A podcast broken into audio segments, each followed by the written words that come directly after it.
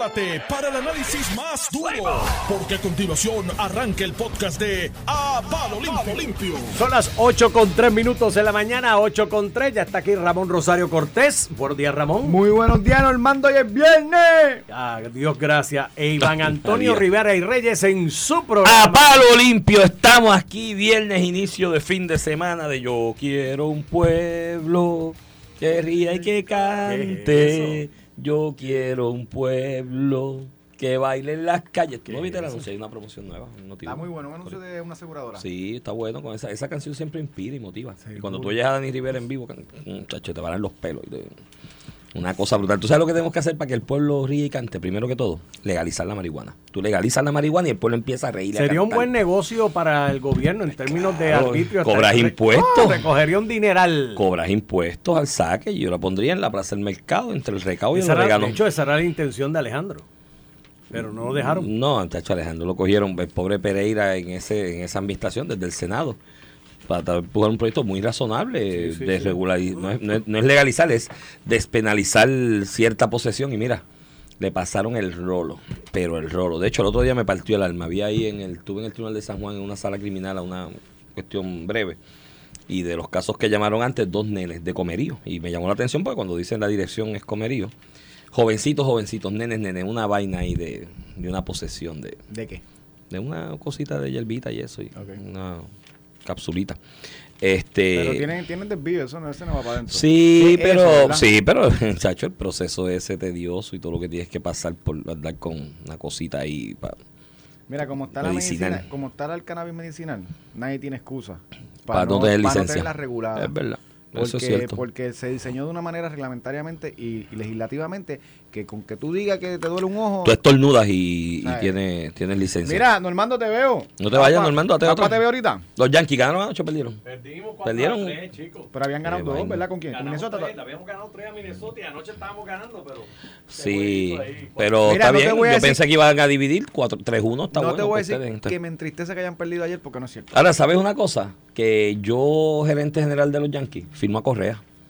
Hablo con él, que es el... sal- No, de Pero verdad, y le ¿por doy chavo. chavo? Pero por Mano, Dios. es que batea demasiado que- en el... ¿Tú sabes todo lo que batea ese gallo en el Yankee Stadium? Dio un jonrón ayer, de hecho. Y Tiene- y dio más. una call Pero- también. ¿Tú sabes pero cuál es el problema? con Aaron Judge. No, tú ¿Cómo? sabes Tienen con que ver Aaron con la Judge, sí. renovación de Aaron Judge. Estás loco. Tú Hay un problema ahí.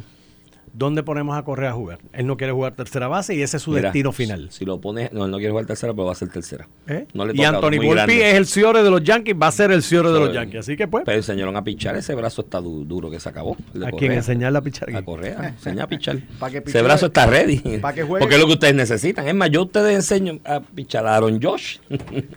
¿Y quién más tiene un brazo decente ahí? Y de vez en cuando hacen lo mismo de Otani. Hacen lo mismo de Otani y lo ponen a pichar de vez en cuando. los Yankees no tienen pitcher. Están muertos por el bullpen. Mira, ¿no? Iván, tenemos buenas noticias. Hoy tenemos, te quiero hablar.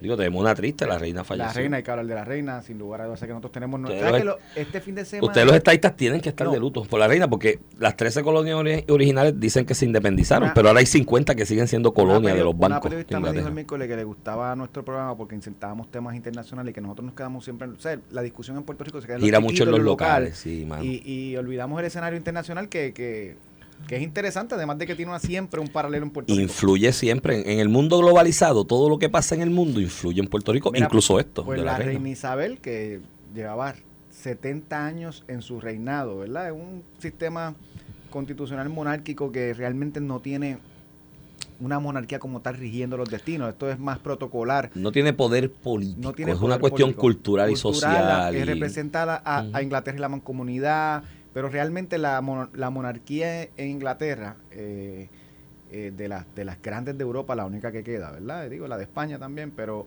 el, el, el sentido de más respeto, ¿verdad? la más relevante a nivel mundial había sido la reina Isabel, no solamente por Inglaterra, sino por, por la mancomunidad, los demás eh, eh, países que componen eh, y que reconocen a la reina como su reina.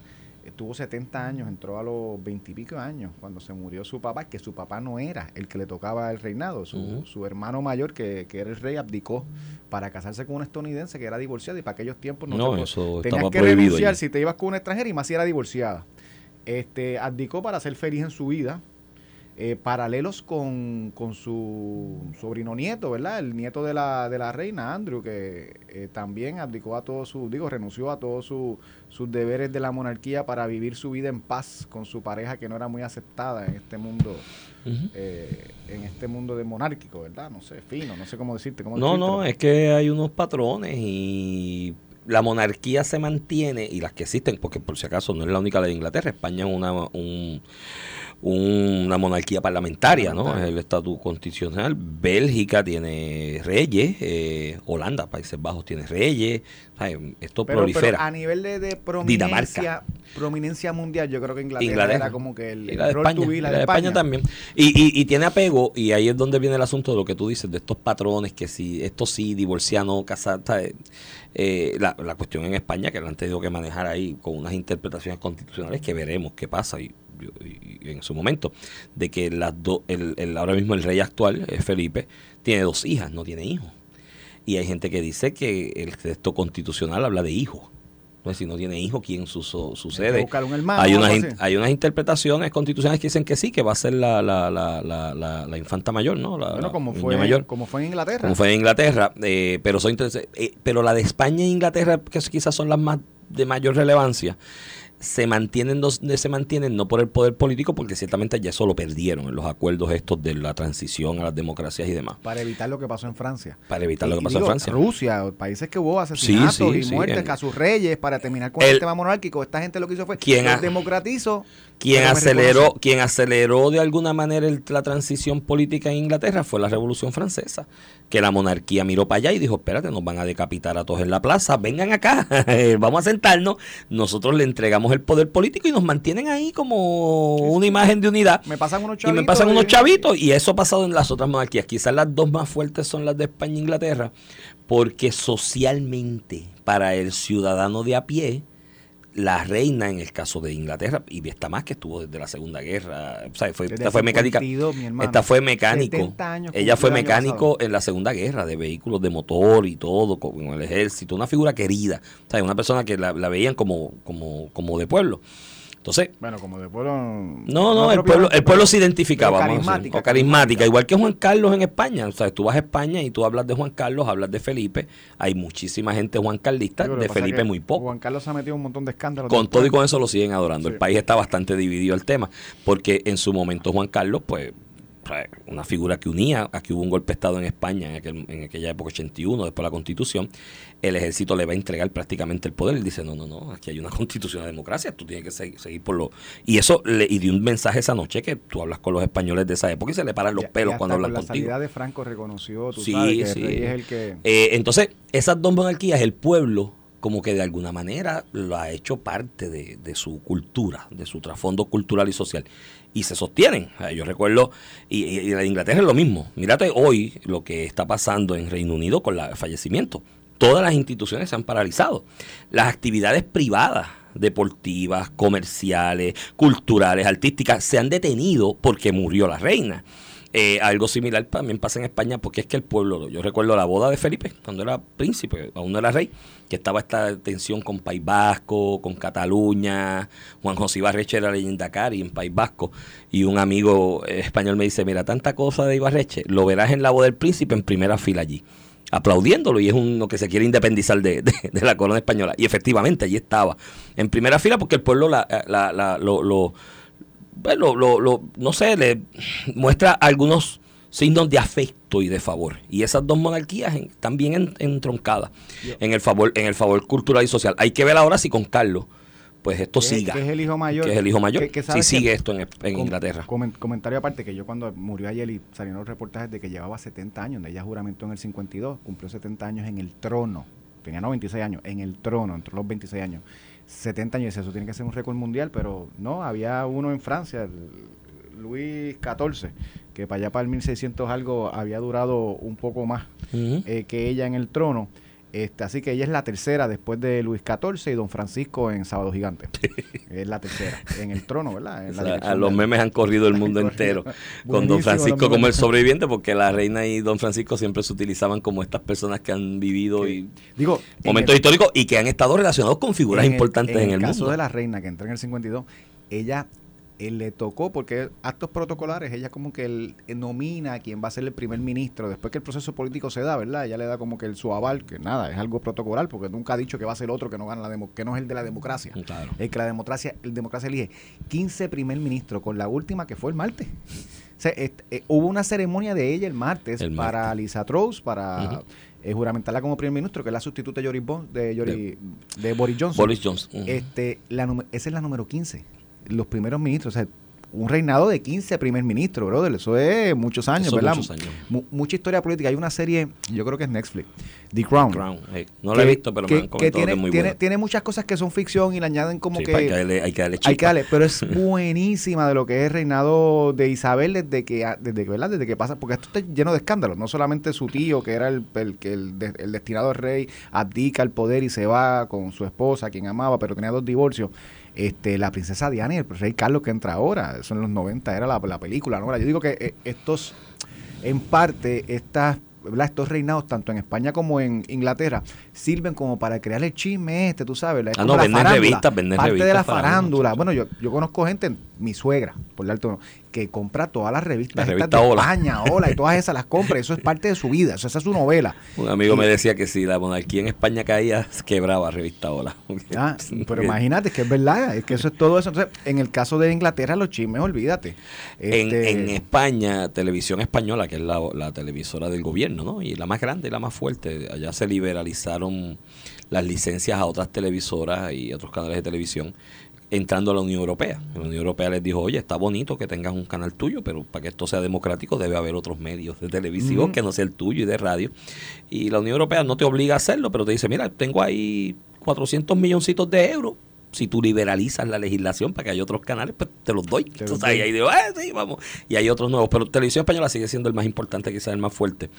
Hay un programa los fines de semana que es, no sé si ya todavía es una hora, pero era media hora, una hora eh, creo que ahora está ajustado a media hora, que es un resumen de lo que hizo la Casa Real el fin de semana. Y es de los programas más vistos en España, en rating el fin de semana, que la gente del ordinario piensa que los fines de semana hay menos rating y demás, pues es de los programas de más rating y es media hora dándote el resumen de todo lo que hizo la Casa Real.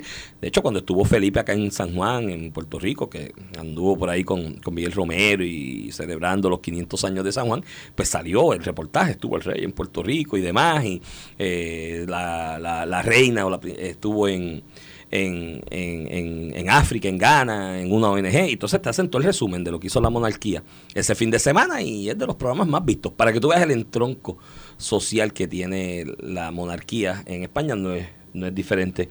En Inglaterra, Inglaterra sigue teniendo una gran relevancia para el mundo financiero comercial de Estados Unidos yo no veo la existencia de Inglaterra sin Estados Unidos y de Estados Unidos sin Inglaterra. O sea, esto es, pues, la banca y seguros es, una fusión. Es Londres. Es Londres, es una fusión de Estados Unidos. Yo, tengo un amigo que decía, las 13 colonias aquellas con Washington dicen que se independizaron, ahora tenemos 50 colonias. un amigo londinense. Eso no, expandimos y tenemos 50. la, realidad es que no están así como... Para el mundo financiero tiene... Mira lo que pasó en el, 2010, en 2008 con la hipotecas tóxicas, se estaba quedando todo el mundo sin chavo. Y dijeron, bueno, hay que darle un bailout porque, y, y mucho de ese bailout se empujó desde Londres, que había gente que tenía intereses ahí de, que habían financiado y refinanciado. Pero nada, eh, veremos cómo le va con Carlos y cómo evoluciona esa institución de, la, de la corona en Inglaterra con Carlos. No es lo mismo esta reina carismática que a Carlos. Que, Carlos es como. a los 96 años, el que está entrando tiene 73. Entonces su hijo tiene 73 años. Qué cosa brutal. Dicen que estaba enfogonado. Ah, que pues, a, los 73 años empezar a trabajar porque la tiene una, unos, unos, deberes. Mira, me escribe un amigo que nosotros somos lados, que sabemos hasta de monarquía. Y yo digo, muchacho, tratamos, tratamos. Si me da, yo cojo un tutorial de YouTube y te hago un trasplante de corazón. y este, este, este chiste yo lo digo en broma, pero en serio. Cuando hablo de ti, cuando hablamos del programa, yo por las mañanas me preparo, trato de prepararme. Iván es que es una enciclopedia. Iván se puede levantar y te habla del tema del mundo, de la historia. y el tipo no lee un libro antes de llegar. Soy yo el que me estoy estudiando. Información que está en el subconsciente, que, no sé por qué está ahí y nunca lo uso. Y cuando hay braille es pepito. Está brutal. Iván una persona impresionante. con tres tragos de whisky en una barra, muchachos, te hago unos cuentos. Y también digo, y lo que no sabe se lo inventa. y me queda bien. y le queda bien. Mira, Iván. Habló seis inmundo. Para volver, para volver a Puerto Rico, te quiero tocar dos temas. Uno, ¿verdad? locales de política, lo de lo que se discute hoy en el Nuevo Día, un reportaje de Gloria Ruiz Cuilan sobre la posible papeleta del Partido Popular en el 2024. También te quiero paralelamente hablar de Segimundo y, y Juan Oscar Morales, que tienen un evento el domingo al interior del PNP.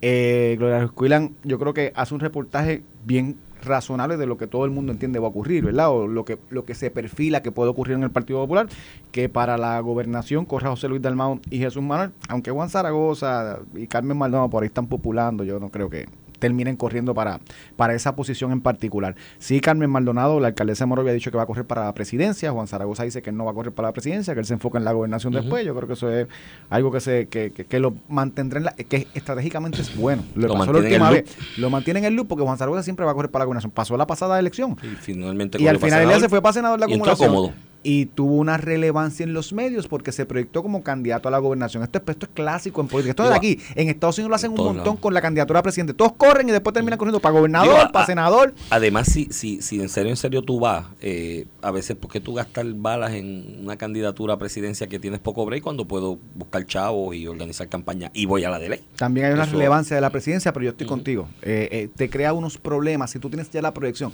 si tú necesitas correr de atrás como Jesús Manuel y Zaragoza, la presidencia le conviene. convendría.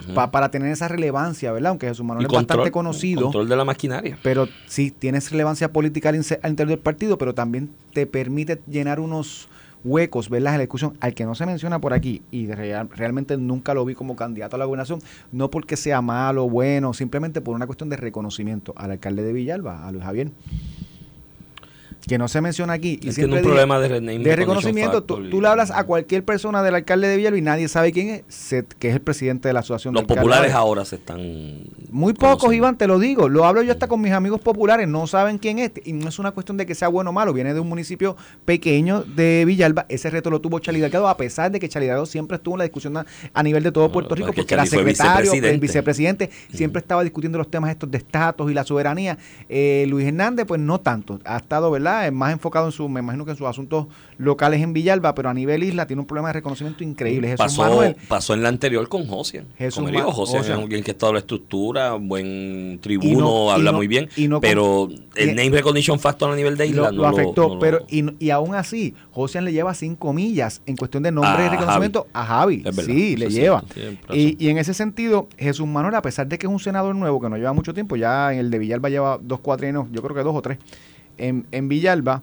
Jesús Manuel, aunque es nuevo, pues tal vez la posición en Fortaleza con Alejandro de portavoz, pues le da un reconocimiento que pues, lo tiene ahí. Y obviamente tampoco está peleando a nivel político con Goliat. Eh, José Luis Dalmón también es una persona que está tratando de posicionarse como líder del partido, no es esta persona dada como lo fue Alejandro García Padilla en un momento, que era la figura eh, eh, del liderato del Partido Popular. Así que se pone interesante, más interesante se pone la de comisionado residente, tú le llamas la carrera de los juniors. Eh, pero sí, en verdad, Héctor Ferrer. La batalla de los juniors. Junior, que es el hijo de Héctor Ferrer, eh, presidente del partido, que se hubiera quedado con la candidatura eh, del 20 del 2020, si no es porque, ¿verdad? lamentablemente fallece, pero era la figura principal del Partido Popular en ese momento. Y Pablo José Hernández, que es el nieto de Hernández Colón. Este, no te digo Hernández Mayor, porque Hernández Mayor realmente no tuvo una presencia en el, el partido. Hernández Colón. Pero es el nieto Hernández Y de los nietos quizás el más apegado en el aspecto político, porque donde quiera que estaba su abuelo en una expresión política, él estaba al lado. Y Tatito Hernández ahí que se le pusieron los huevos a peseta. Porque de momento está complicado tú pensar que Tatito Hernández en una primaria del Partido Popular, hoy, de este Partido Popular, hoy en una primaria, podría salir electo frente a figuras eh, tal vez más queridas en la base del Partido Popular, como puede ser Héctor Ferrer, como puede ser Pablo José, por su, por, en parte por su trayecto, por su pedigrí, ¿verdad? hereditario, por quienes fueron. Lo mismo que le pasó a Ricardo Rosselló, este, con Pedro Rosselló.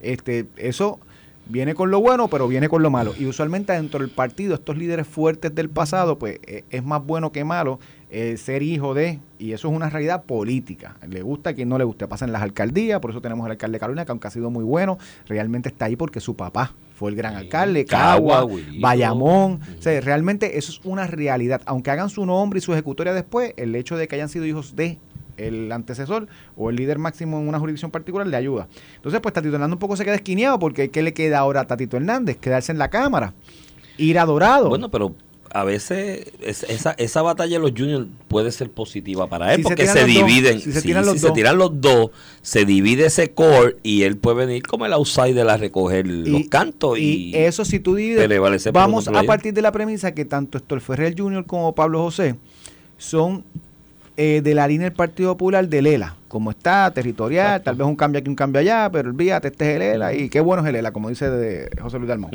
este, o, o, o como el de Pablo José, ¿cómo era? El ELA que vivimos.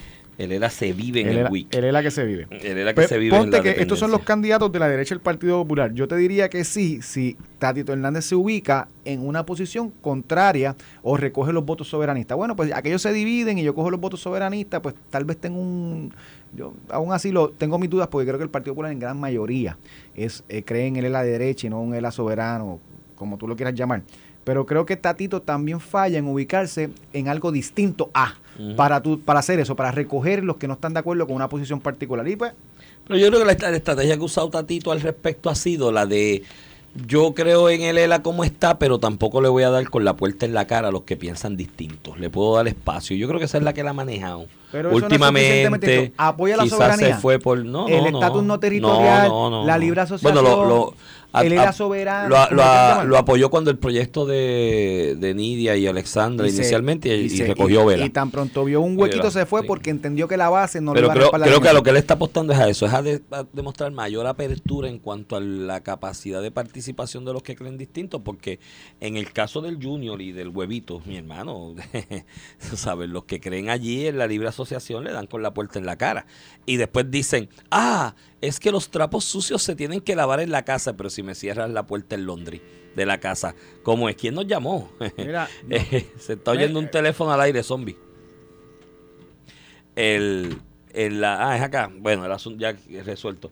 Pues como te estaba diciendo, eh, en el Partido Popular los trapos sucios se lavan en la casa, pero te cierro la puerta en Londres en la cara, para que no lo lavemos. El pana mío, el pana, el pana de nosotros Chaparro, aquí de Noti1, allá en Arecibo. Dice que el alcalde de Villar va en la plancha con Jesús Manuel de vicepresidente.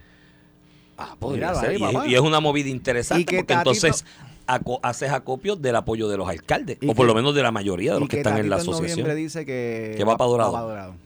Que esa pelea está difícil para Tatito también. Sí, pero yo, yo no, yo, aprendí. una primaria. Yo aprendí a no subestimar a Tatito. Chacho, Tatito se ha dado unas peleas ahí con Carlito. Y las ha dado y las ha ganado. Y las ha sobrevivido. Pero cuando no es contra Tatito, o sea, contra Carlito. O sea, es distinto es tú ganar una, un, un distrito representativo que incluye más de Dorado. Eh, Tatito llega hasta Vega Baja, Vega Baja y Vega Pero los grandes líderes. Mira, Dorado en la casa. Los grandes líderes se hacen líderes cuando enfrentan grandes batallas. Eso sin, porque lugar en la cómoda no llegas a, despuntar nunca como líder. Porque imagínate, si te vas en la cómoda, voy para la cámara otra vez. ¿A qué? ¿Qué reto enfrenta, o sea, te representa eso en tu carrera política? ¿Me entiendes? Bueno, ser presidente. Si tienes mayoría, que ese es el otro problema, que es que Partido Popular, quienes estén corriendo para la presidencia y candidatura a gobernación y demás, creo que deben ir pensando en hacerlo para llevar un mensaje en específico e iniciar un proceso de renovación y transformación del mensaje ideológico del PPD. Porque yo no sé si es para ganar, ¿me entiendes? Porque la cosa está apretada. Pero yo esto lo he hablado contigo aquí en otros programas que hemos estado juntos en distintos sitios, Ramón. El PPD tiene que comenzar a internalizar que a veces es mejor perder una elección y encaminar el partido a una renovación que venir a ganar eh, o tratar de ganar sin, sin ningún tipo de cambio. Vamos a la pausa con esto y cuando regresemos hablamos de la primaria del PNP el, domingo. Tenemos pleito judicial ya radicado. ¿Hay caso ya? Hay caso ya. Escuchaste inmundo ahí. Interesante. vamos a hablar de eso. Además, desde el punto de vista de derecho, un tema interesante a nivel de código electoral. Creo que lo hablamos después de la pausa y si nos da tiempo hablamos de la de la ley 52 y la, la, el impuesto a la foránea que aparentemente... La Junta ahora no quiere. Pero aparentemente habemos acuerdo. Ah, bueno, vamos a la pausa y regresamos. Estás escuchando el podcast de A Palo Limpio de Noti1630. De regreso a Palo Limpio por Noti1630, edición de hoy viernes, gracias a Dios, que es viernes 9 de septiembre del 2022. Este es Iván Rivera quien te habla. Acompaño, como todas las mañanas, al licenciado Ramón Rosario Cortés y Valiente. Buenos días, Iván. Un Murió, murió, falleció también, pero obviamente con la noticia de la reina, pues este fallecimiento pasa por debajo de la mesa, pero hay que resaltarlo también. mm, Marciano Centero, cantante de los Enanitos Verdes que nos deleitó con tantas horas de diversión en los distintos pop, barras y conciertos de Puerto estuvo cantando hasta los otros días, ¿verdad? Sí, es joven, 62 años, murió joven. sorpresa? Sí, que el amigo Radio Escucha que me envía la noticia me dice, y Bad Bunny sigue vivo. Pero pues, hermano, Dios es así, Pero es es joven y representa a Puerto Rico, con todas las este, diferencias que podamos tener con él. Marciano Centero. Oye, una gran voz y la banda en general, buenos compositores. Yo, yo nunca Muchas horas de diversión, es que tú eres más Yo nunca fui de rock, no, no, no, perdóname, no, tú perdes papá. Para tu este, época ya tú estabas en high school. La Vega, eso era lo de los rockeritos. Lo que pasa es que yo era más raperito. Yo era ¿Tú eras raperito? Wisin y Yandel. Baby Rasta y Gringo. Sí. Baby Rasta y Gringo. Héctor el Father. Vico sí es el filósofo. Yo recuerdo, un poquito años más que tú, para el 88. Cada vez que yo escucho el reciente Calle 13 tratar de decir algo inteligente, yo, tú estás tratando de meter a Vico y no puedes. no, Vico, es, otra cosa. Vico, es Vico. Pero yo recuerdo para allá 88, 89, esa época que yo estaba saliendo de high school, que todavía esto no se había comercializado, un muchacho de Barbosa, en Bayamón, eh, amigo, que me vendía los cassettes esos que venían TDK con por 5 pesos, 5 dólares, con canciones de Bicosí, que las grababa y las reproducían en cassette de esos TDK. Y yo decía, oye, este chamaco inteligente. Y bueno, después Bicosí llegó. Bicosí es Bicosí. Bicosí es, el filósofo. Todos los demás le deben todo a Bicosí. Eso así, Rubén DJ también, que fue el que comercializó la escuela. Sí, Rubén DJ. lo llevó otro pero lo comercializó. Mira. Rubén DJ lo comercializó y como pegó la escuela y después no pegó más nada, hizo otra que era la abuela. La abuela. no trato de Wiso G para que él, ah, no. no hablemos de eso. Vamos a hablar, vamos a, vamos a ver. Dice, mira, ley 52. Hay buenas noticias porque la Junta no, quería. Vamos a hablar primero de la primaria en el PNP. Ah, bueno, ya ese es inmundo acá. Y pide, él lo que pide es transparencia. sí, lo que pide todo el mundo cuando va a perder. Mira, eh, que es verdad. Te voy a dar los hechos, los míos son hechos. el domingo hay un evento electoral. En el domingo hay un evento electoral para llenar la vacante de Henry Newman. El código electoral en relación a las elecciones generales que se que el reglamento tiene que estar un año antes, da una fecha para el registro, para el cierre del registro. La gente que puede votar 60 días antes. Para esa fecha hay que tener una lista disponible a los candidatos, a los candidatos 60 días antes del evento. Eso es así para una elección general. Pues se está amarrando de eso, mírate la locura. Radica un pleito contra la presidencia, contra la Comisión Estatal de Elecciones que le proveyó unas listas. Él dice que antes de los 60 días es que para este evento no aplica ese artículo, precisamente porque tú tienes, si tú tienes que esperar 60 días para el evento electoral, tienes una vacante de un senador por 90 días, por Dios, a lo que hace el evento, las publicaciones, por Dios. Cierra, es una locura el argumento. él pretende que siempre esté encerrado. De hecho, mírate el caso de los alcaldes. Los alcaldes se establece que una sustitución tiene que hacerse, el Código Electoral lo dice, 30 días antes. ¿Cómo es posible darle a los aspirantes con 60 días antes en relación a una elección de un alcalde unas listas particulares? Pero no. Se agarra ese artículo, que es una locura jurídica. Le tocó a Anthony Cueva el caso. Que mandó una resolución ayer tardecito de esas sabrosas de Anthony, que, desde del juez Cueva, que, que sin decirlo te dice mucho. Pero básicamente él está impugnando bajo ese artículo que él tenía que tener lista 60 días antes del evento, lo que implicaría que el evento no se puede celebrar por lo menos 90 días después de la eh, efectividad de una renuncia, ya sea por muerte, por renuncia, como el caso de Henry Newman o cualquier otra causa que provoque una vacante en el Senado. Imagínate tener 90 días una vacante en el Senado de Puerto Rico, como ocurre con las alcaldías, que aunque se está tratando de modificar a 60 días, porque el, tiempo es pequeño, la sustitución el partido la tiene que dar en 30 días. Imagínate que le dé con el aspirante a pedir eso, incumplirías con el código electoral. Pues nada, radica el pleito en el tribunal ayer, que no sé cuál estrategia, yo imagino que el director de campaña de Gimundo Gutiérrez es amigo de Juan Oscar Morales. No me queda otra explicación. Amigo, es, es el director de campaña también de Juan Oscar Morales. Le dice que radica una demanda contra la base del PNP, contra los funcionarios electorales de San Juan, acusándolos de que no tienen transparencia y con los mismos argumentos que utilizó Manuel Natal para impugnar la alcaldía, la alcaldía de San Juan, pero en una primaria del PNP, por Dios y sin argumento jurídico que le permita ganar. Ayer el juez Cueva emitió una orden y los casos electorales en Puerto Rico, si es en San Juan, se ven en salas especializadas. El Antonio Cueva es uno de los jueces que tiene asignados los casos electorales. Hay un juez pareja siempre, que no sé quién está en estos momentos, porque la que había se retiró. No sé si asignaron a un nuevo juez, pero le tocó a Antonio Cuevas. Y él emitió que hay un problema legal con la demanda radicada que debe enmendarse, que le impide a él considerarla por una cuestión de parte indispensable y jurisdiccional. Y yo le voy a añadir, esa decisión de notificar la lista se hizo hace mucho tiempo y tenía 24 horas para ir al tribunal. Eso lo dice el, mismo código electoral que cita algunas veces, eso lo dice el código electoral. Así que está tarde. Y segundo, tú tienes que emplazar a las partes con interés. En el caso de la Comisión Estatal de Elecciones, estás impugnando una determinación de la Comisión de Primaria. Además, y le voy a dar la clasecita de derecho, ¿verdad? Digo, yo llevo muchos casos electorales. El presidente, esa comisión la, la, la, compone el presidente y la compone la comisionada electoral del PNP, a quien no se incluye como demandada. Y no incluye a la parte afectada porque está proponiendo lo que propone todo el mundo cuando va a perder, que no se vea la elección el domingo, que se vea después. No, no, el domingo no, que se vea después y no incluye a Juan Oscar Morales, que es el, el otro aspirante que se ve ah, afectado. no incluyeron la demanda. Más que el presidente de la comisión. Una locura, una locura jurídica. ¿Qué ah, te pues puede decir? No sabe nada de derecho electoral. ¿Pero qué fue el abogado? Eh, apellido Estrella, no sé. De, seguro no lleva casos electorales, punto. Porque esto es, esto es SOP en cualquier caso electoral. Entonces, va por. El primero es la otra parte. Pero mira, además de que en el fundamento jurídico no tiene razón, además de que no saben ni tan siquiera radicar una demanda de un caso electoral, además de todo eso, tiene un media tour, un crime tour, eh, donde los medios lo, llaman y lo recogen porque está atacando al PNP por falta de transparencia. Lo mismo que hacía Natal. No, y, ahorita, saldrá alguien de Victoria Ciudadana y dirá, ¡ve que nos la robaron! Hasta, los PNP lo dicen, y no son los PNP, es una persona particular que te lo digo, Iván, lo, te lo voy a decir el lunes, te lo dije, va a coger la pela que se le perdió. O sea, es que es una, eh, es una de estas primarias innecesarias y encima de eso lo haces atacando la propia institución política que tú pretendes representar en el Senado de Puerto Rico. Una locura por donde quiera que lo veo.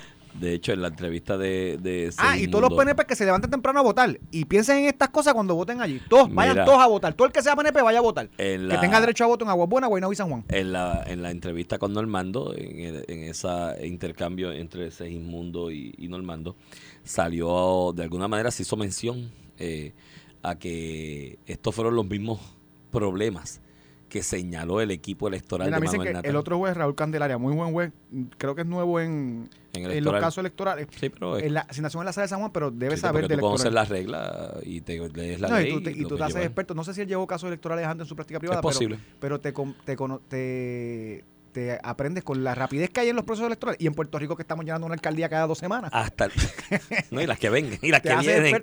y las que vienen no y, y, y, de ordinario en la administración de la rama judicial lo que he visto es que cuando se asignan jueces en esa sala especial Ramón tienen algo algún trasfondo tienen trabajando casos electorales porque en el caso del juez Anthony Cueva él venía desde Cagua ya. Él estaba en la sala esta, San Lorenzo, Cagua. Y, vio casos electorales, muchos allá. Yo vi casos electorales en, la sala de Cagua. Por eso. Y, obviamente, pues cuando lo nombran en esta sala en San Juan, se tiene en consideración eso también y lo maneja muy bien porque está familiarizado con los casos electorales y, los procedimientos en los mismos desde ese entonces. Y acá en San Juan, pues de ordinario, hay más carga de trabajo en esas dos salas especiales porque está la comisión acá en San Juan y donde se radican esos casos y las sedes de los partidos y demás. Pero escuché en el caso de Segismundo como que se trajo en esa discusión, ese intercambio con, con Normando de los pelos, las denuncias que hacía el equipo electoral de San Juan y el pensamiento este que te voy a decir no es mío, es de Mariel, eh, que te mandó saludos. Eh, me dice, pero ¿cuál equipo electoral de Manuel Natal? Si el equipo Manuel, electoral de Manuel Natal, de Natal fue al otro día de las elecciones, que los convocaron a la Plaza de Río Piedra para darle un, tutorial de 15 minutos en la plaza, y era todos los días por Twitter mandando mensaje Twitter, necesitamos 30 hoy, lleguen al portón del Clemente, nos encontramos allí con camiseta negra, ese era el equipo electoral de Natal, eso, eso era un 20 tú que lo convocaban por Twitter, llega, decían el número que necesitaba, hoy necesitamos 30, mañana 25 con Tichel negra en el portón del Clemente. Y el mismo caso, sabes. radican un pleito electoral, en el caso de Manuel fue lo mismo, abogados o, tal vez sin conocer el código electoral y el trámite ordinario. Eso fue, ¿tú te acuerdas de esas vistas, esas vistas de, del caso Lamentable. Eh, eh, ¿Sabes para qué me sirven esas vistas? Hay que tú sabes quién tiene temple judicial y quién no lo tiene. Porque llego a ser yo juez allí, tú sabes. de hecho, las carcajadas hubieran sido... Lo, lo discutíamos aquí. Yo, yo, yo me, para mí le tengo un especial lugar en el aprecio y reconocimiento al, al temperamento judicial del juez Antonio Cueva. Porque hay que tener paciencia, ¿sabes? para, bregar y manejar un proceso como él lo manejó en ese caso de impugnación, porque yo lo archivo. Yo le, yo le desestimo el saque y le archivo. que el juez eh, tiene que ser bien honroso, porque no solamente es eso lo que tú dices, lo que tú ves todos los días en los tribunales, es un poco complicado, lo vemos nosotros como abogados, y encima eso están bien mal pagos, tú sabes. Sí, encima, no, no, yo lo veía. Entonces él, él, ahí haciendo su, sus buenos oficios como juez, prácticamente dándole una clase de derecho, una clase de evidencia a algunos abogados y yo decía, pero él no le pagan por ser profesor aquí, se supone que tú lo aprendieras antes. A mí no, ese, esas vistas me sirvieron para decir, fíjate, yo no, no soy tan mal abogado, pues, más o menos yo sé, porque yo veía las cosas ahí y Dios mío, yo no haré esto jamás. Pero mira, eh, nada, eso es lo que hay ahí en, en, el, en el tintero. Yo, es que, bueno, es que hay un reconocimiento del propio candidato de Segismundo, porque él dice que él sabe que Juan Oscar cuenta con el apoyo de Miguel Romero y de la mayoría de los representantes que, que, que están en ese, o sea, que son representantes por distrito representativo en ese distrito senatorial y que él está consciente de eso. yo, pues, mano, si tú estás consciente de eso. Hubo de, de alguna manera una aceptación de él de que, de que las apuestas están en su contra. Entonces, si tú sabes que las apuestas están en tu contra, pues cantar foul te anula, te anula para un futuro. ¿Tú sabes lo más, lo que yo he aprendido en esos procesos de primaria, Ramón?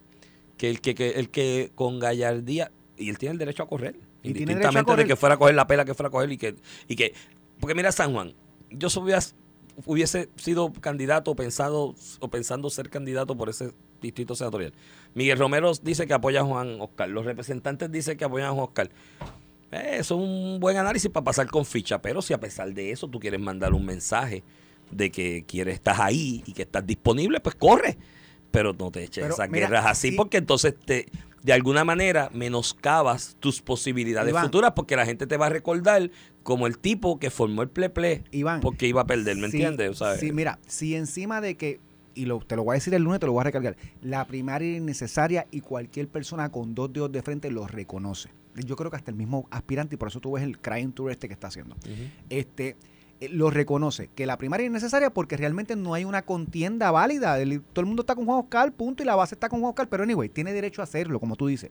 Pero si encima de eso vas a utilizar la exposición o ganarte la exposición atacando a tu propio partido, atacando a la, al, al, componente del PNP en la Comisión Estatal de Iván, que te tengo que decir, y lo reconocen hasta los populares el equipo electoral de, que se montó para esta elección y que está ahora con Vanessa, Edwin Mundo, mm. es el, y, todo, todo el componente regional y a, nivel de, de, todas las unidades.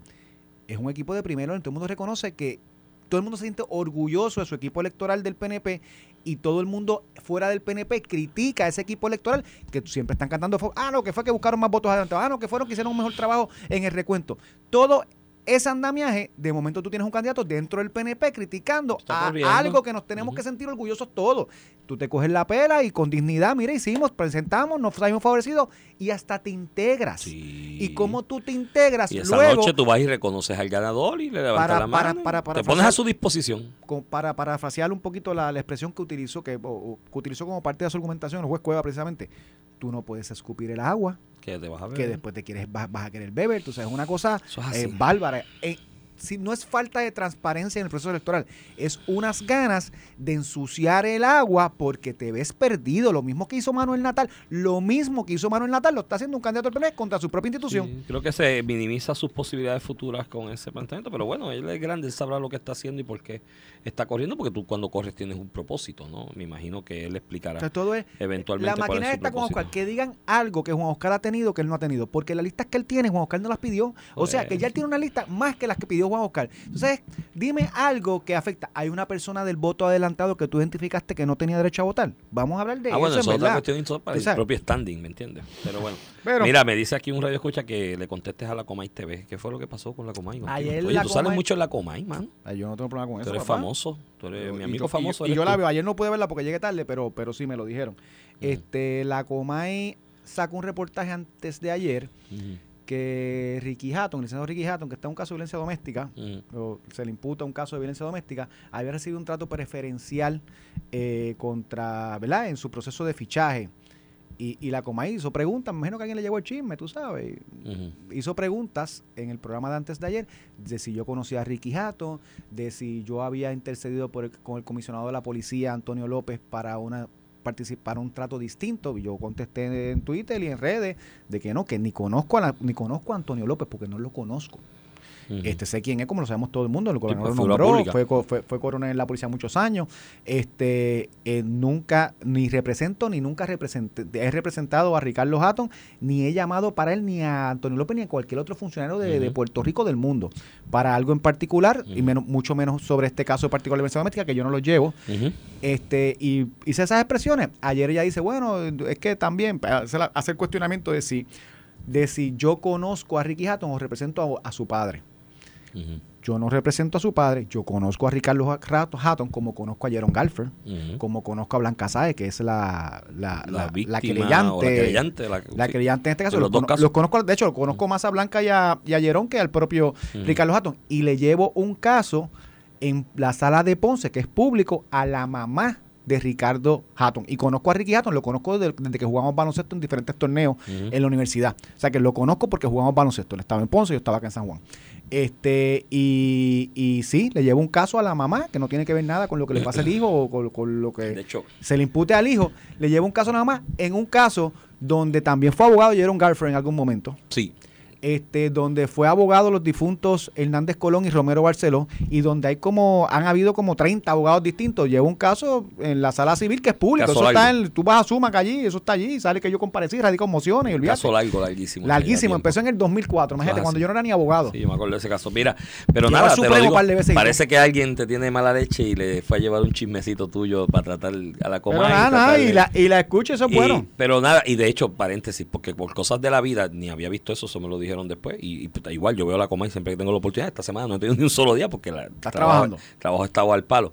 Pero, pero alguien me hizo el comentario y eh, sin yo haber visto lo de la coma ni estar enterado al respecto, casualmente el miércoles saliendo del tribunal de San Juan, en una sala criminal que estuve atendiendo un casito ahí, eh, me encuentro al abogado de Ricky Hatton en ese caso de violencia doméstica, que es el amigo Negrón Mata.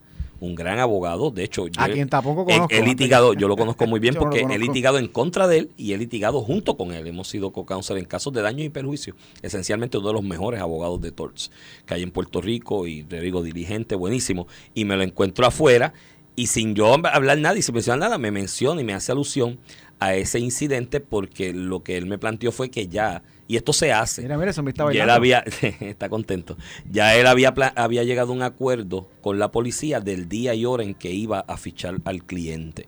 Y aunque es algo atípico que no pasa regularmente, sí pasa. Y yo lo he hecho. Yo he tenido casos que el cliente después de la determinación he coordinado con los agentes, con los investigadores del 6 Digo, mira, a ta- tal día, a tal hora yo lo llevo. Y yo me hago responsable como abogado. Digo, yo me hago responsable que tal día, a tal hora yo voy a estar con él allí para el fichaje. Y se han hecho, y se han hecho excepciones. Y lo, lo- lo- lo- he logrado en algunas instancias con clientes míos. Y, y el licenciado Negro Mata me expresa que eso ya estaba acordado fechero y todo. Y con la ebullición pública que cogió el asunto, pues el acuerdo inicial de fecha y hora se dejó sin efecto y lo citaron de un día para otro, que él estaba hasta de viaje y tuvo que regresar de viaje para ir a comparecer ese fichaje. Así que, que para que tú veas cómo son las cosas en la vida, sin, sin yo estar enterado al tanto y tú estás por un lado mencionando, te conozco a Negro Mati y me lo encuentro de casualidad y, y me entero del, del, Mira, pues del con- asunto más a Con fondo. esa nota al final del fin de, de la semana, dejamos Nos con un buen despedimos, fin de que tengan excelente fin de Nos semana. escuchamos el lunes. Esto fue el podcast de A, Palo Limpio de Noti1630. Dale play a tu podcast favorito a través de Apple Podcasts, Spotify, Google Podcasts, Stitcher y notiuno.com.